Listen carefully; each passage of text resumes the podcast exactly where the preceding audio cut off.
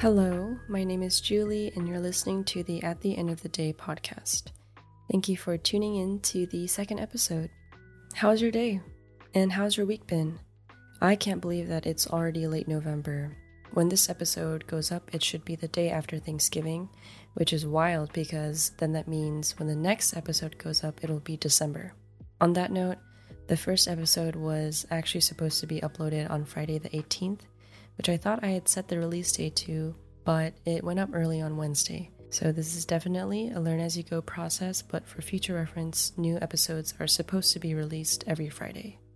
Anyways, we've entered the phase of the autumn season where, if before the leaves were falling, but most of them were still on the trees, now most of them are on the ground.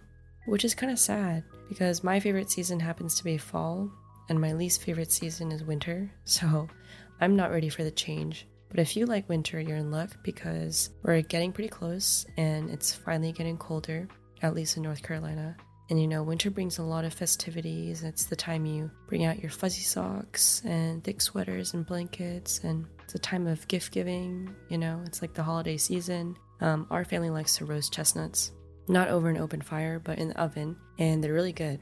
So if you haven't tried roasted chestnuts before, you should check them out. Also, just the holidays are usually when you try to spend time with people you love.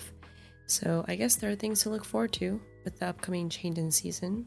But moving on, today we're talking about a lot of different things. And the very first topic, the very first thing is I am hireable. Very hireable. And let me talk about it. Let me talk about how hireable I am. Actually, it's not just about how hireable I am. I kind of wanted to sit down and talk about the employment process or the process of trying to get employed so far for me. Um, I graduated undergrad this past May, and then I went to a trip to Korea in June.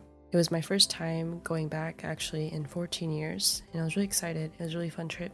And I came back in July and kind of chilled a bit because, to be completely frank, I was not ready to accept this expectation that you're now supposed to enter the workforce and be employed and have a job to do adult things. I completely understand if that sounds very irresponsible or naive, but that's just how I felt at the time. And so it wasn't until like mid August that I started applying to jobs actively. And I got pretty far in the process for a lot of them. But as I mentioned before, I'm hireable. So um, and the funny thing is, before graduation, my plan was to teach English in Korea for a year, but I ended up not doing that because, I mean, many reasons. One of them is that my parents were really against me going to Korea, and my dad even set up some meetings for me to talk to his friends who've worked in Korea, and they basically told me that uh, it was not the best decision and that I should reconsider. And now it's late November, and I'm still unemployed. Not to say that it's like my parents' fault or anyone's fault other than myself. I take full responsibility of my decisions and I fully accept my circumstances. And the reason why I'm sitting down and even thinking that any of this is podcast material worthy is because I think I've extracted many takeaways from this whole experience, which is still ongoing. Um, but I wanted to give a short summary of it so far. Number one, this has been a great, I mean, really effective, actually, the most effective ego killer I have ever experienced. I think I used to have a pretty solid belief in myself and my abilities, which is a very general statement, but like overall, I just think I have, you know, I have different skills and maybe talents, one might say, that are usable uh, you know, like I taught myself how to edit videos in high school with like different programs, uh, like Sony Vegas Pro, Adobe Premiere Pro. Also, my photography hobby started in high school. Um, I know how to play guitar. it's kind of random. I can kind of dance, or I like to dance. Um, I double majored in college, although both of my majors, or in general, humanities majors, kind of have a rep for struggling to find a job in their field. Um, and I wrote a thesis in creative writing. Um, like I feel like I have things to offer, you know, or I thought I did. But going through this whole process has really made me question okay, what do I offer in other people's eyes? And are these things that I feel like I have strengths in? Am I even pursuing careers that have anything to do with these interests of mine, like genuinely. And I've just been doing a lot of reflection and reevaluation, um, and also self deprecation. but that's just a coping mechanism. Like, I feel like if I don't even have the room in my heart to lightheartedly roast myself, then that's when you know it's gone pretty serious. But I'm still at a point where I can make jokes about just, you know, no one wanting me, not being good enough for anyone. But yeah, since this has been a great ego killer, I feel like I have nothing to lose at this point. Like, I just am going for everything with no inhibitions. I have nothing to fear until a new fear is unlocked, which could happen. But right now, it's just like, you know, whatever life throws at me, it's fine. I have nothing to protect, so I have nothing to lose. But I feel like for legal purposes, I should say that everything I have said so far is kind of just a roundabout way of me emphasizing that I am hireable. So please hire me. but all jokes aside, I really have been reflecting on this whole experience and talking to a lot of different people. And I really appreciate like uh, the words of affirmation that people have given me, like, you know, you got it. Like, I'm sure you'll get a job. you know, it's it's nice. And one very comforting conversation in particular that I had was with my friend Mackenzie, and she basically told me that there are some people who kind of make their career, make their job, like their entire personality and their entire life, which is cool. That's to them. But for her personally, she doesn't want to do that. And that just made me think, like, you know what? I also don't want to do that. In fact, I feel like I've never seriously considered a job to be a really big, significant part of who I am, if that makes sense. Like, you know, like when you're a kid and people tell you, what do you want to be when you grow up? For example, you might say an astronaut or a ballerina or a teacher. But when you're young and you say those things, you don't really think of those things as jobs. You think of those things as roles or positions that allow you to really invest in what you're passionate about um, and pour your time and energy into things that you really, really care about um, and meet people who also care about those th- same things. But then when you grow older, you realize that there are so many different things that come with jobs, which is like caring about finances and how to get promoted and comparing how quote unquote successful you are to your peers, to people in your age group. So there's so many things that getting a job in reality demands you to think about. But yeah, I think I'm just learning so much about myself or trying to remember things about myself while this job application process because I kind of have to balance being realistic and also not compromising my ideals or what I value, you know? But recently I was cleaning my room, and you know how when you're cleaning and you just stumble upon random things that divert your attention, and suddenly instead of picking clothes off the floor, you yourself are on the floor with some random masks that you found on your face and pictures sprawled on your lap as you sort through weird trinkets and jewelry. Or maybe you're self disciplined and that doesn't happen to you, but I was doing exactly this when I came across some letters from others, of course, but three letters were addressed to me from me. And it turns out I had written letters to myself, and um, one letter was to me in five years, and then one letter was to me in 10 years, and then the last one was to me in 15 years. And I think I wrote them when I was eight because um, the one addressed to me in 15 years was dated for like uh, June or July in 2023. So that means I wrote them in 2008. And that's wild. Isn't that wild? And I was reading the ones addressed to me in five and 10 years, and I think both of them were almost like list like, like they weren't full on letters. And the one addressed to me in 15 years, it was like, I fought the temptation to actually read it, but I got like a glimpse of it and it was like actually in letter form, like an essay. But the first two were organized kind of in list form. But yeah, I wrote it and I wrote it in the format of I hope by this age I'll have colon, then bullet points. And I think one of the first bullet points was have a job. have a job. And I was just like, I thought it was really funny. I was laughing, but at the same time, I was like, no. Oh, young Julie. You don't understand. I mean, technically, I have had a job before. I have worked before. I have work experience. But just, you know, currently I don't have a job. And then I think one of the other bullet points was related to like the medical field because uh, when I was younger, I was really committed to the whole being a medical doctor thing, following the whole stereotypical Asian trope of my parents wanting me to become a doctor. But I digress.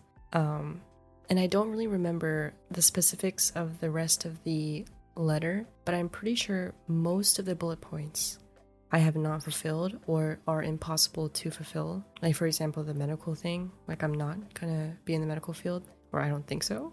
Question mark.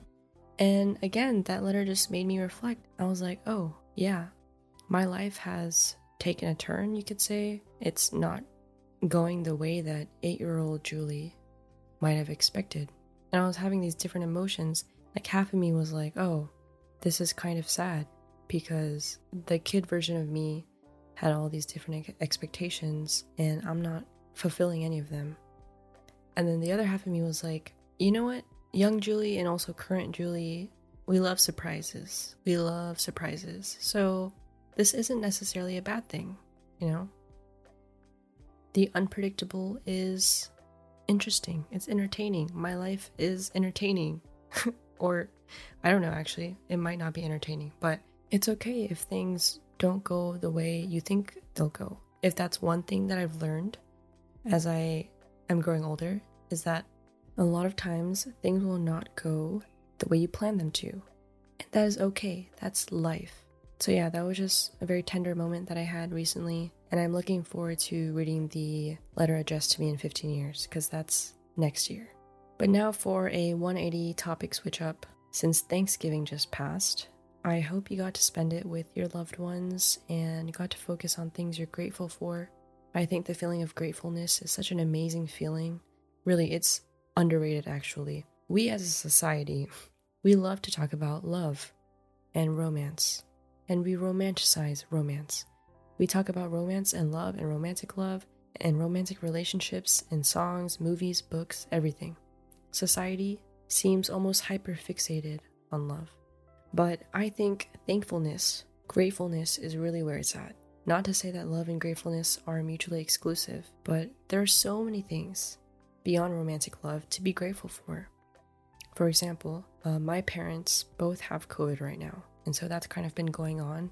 But I'm grateful because they've actually been recovering really well. And uh, also, I'm negative. I've been testing negative, thankfully. And for the past few days, they've just been like vibing in their individual rooms. Like, I can hear them uh, watching like Netflix in their, again, separate rooms and like laughing. And so they're just having a lot of like personal time alone to rest and not work. And in a way, that's kind of what they needed. So I'm glad that they get to kind of chill at home. Obviously, glad that they're recovering well and very thankful that I am negative so I can kind of like help them out. Moving on to the music, books, film section. I still need to think of like a name for this section because I can't just keep saying music, books, film, you know? Like it's not catchy enough.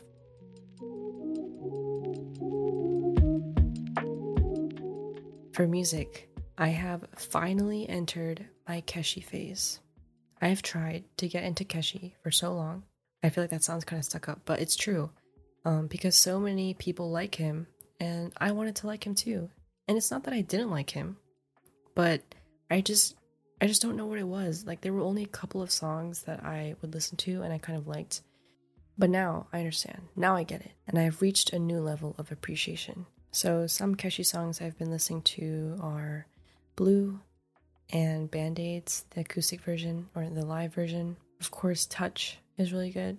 Um, also, John Mayer is just very nostalgic for me because I grew up listening to what my sister listened to. And my older sister, she's a huge fan or was a huge fan of John Mayer. I remember one of her alarms was his song Clarity. So just through secondhand experience, secondhand experience, secondhand listening, I don't know. I now have these memories tied with his songs, and um, for some reason during wintertime, that's when John Mayer just becomes significant again to me.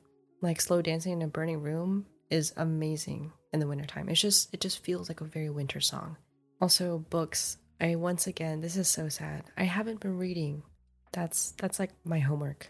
I need to find a book and start reading again. For film, I completely forgot to mention two films or two dramas that one I have finished watching and the other that I'm currently watching right now. I forgot to mention them on my last episode, but I watched My Liberation Notes recently and Under the Queen's Umbrella. I think that's the English name, Under the Queen's Umbrella, but they're both Korean dramas. They're both available on Netflix.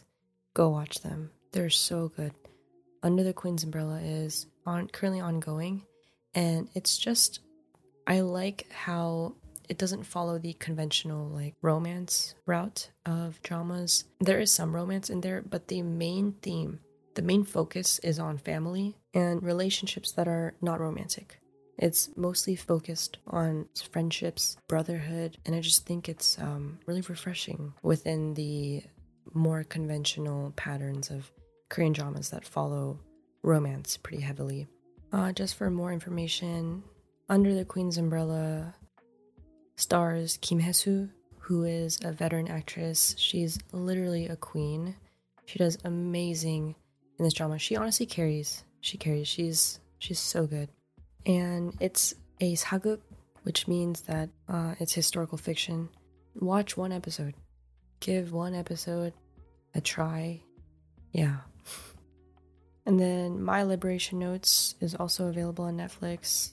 The casting, the acting, the script, the script. Oh my gosh, the script is really what I think makes this drama. If you love slice of life, this is for you.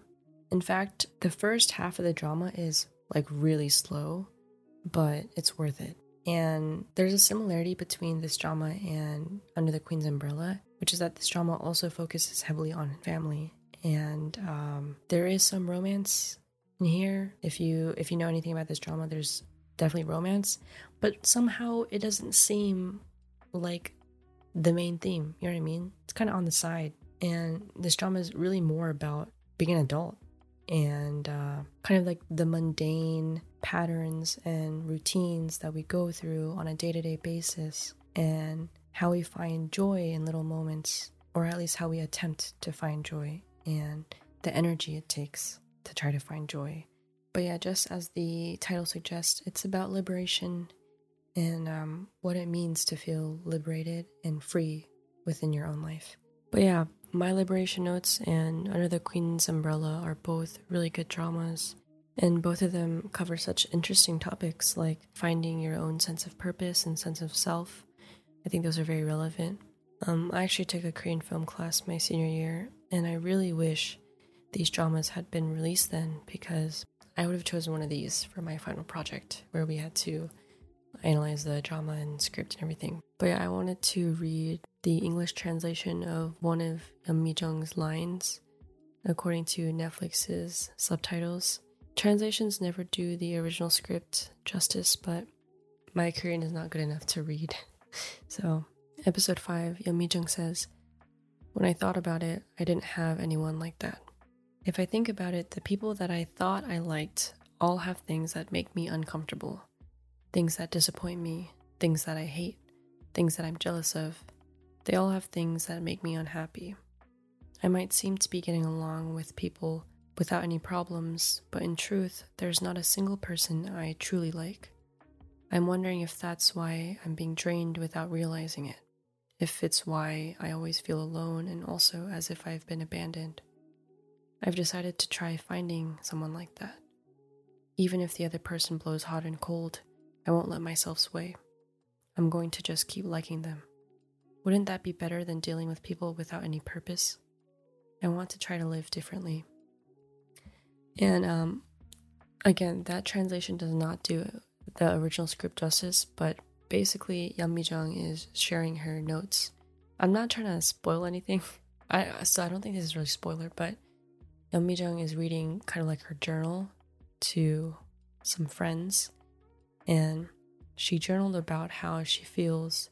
Like she said, even with people she seems to like, there will always be things that she doesn't like about these people. And she wants to now purposefully try to like someone regardless of their actions or behaviors. And you know, it's it's kind of the concept of unconditional love. And when I first watched this scene in the drama, I was just so blown away because in a way it's a very common topic or concept of, you know, unconditional love, just loving someone for who they are, etc., etc. But she's emphasizing what it takes to love someone like that. I don't know, it almost it just feels like a very basic yet at the same time radical concept that reminded me of how technically you can love whoever you want. You can love your enemies. You can, just in a very general way, you can love whoever you want to love. If you've hated someone your entire life, you have the power to love them. Like, that's a choice, you know, you decide. I just, I thought it was really cool how she was kind of reflecting on um, her perceptions of people and how it kind of drains her to have these like little negative things that bother her about people and now how she's deciding to just try to love someone unconditionally. And even if they do things that could give you an ick i guess you could say or it could be a red flag in modern terms i don't know. She's still going to love them. She's still going to accept them. It's just very very tender idea at this point i should just open a, a podcast about talking about dramas and films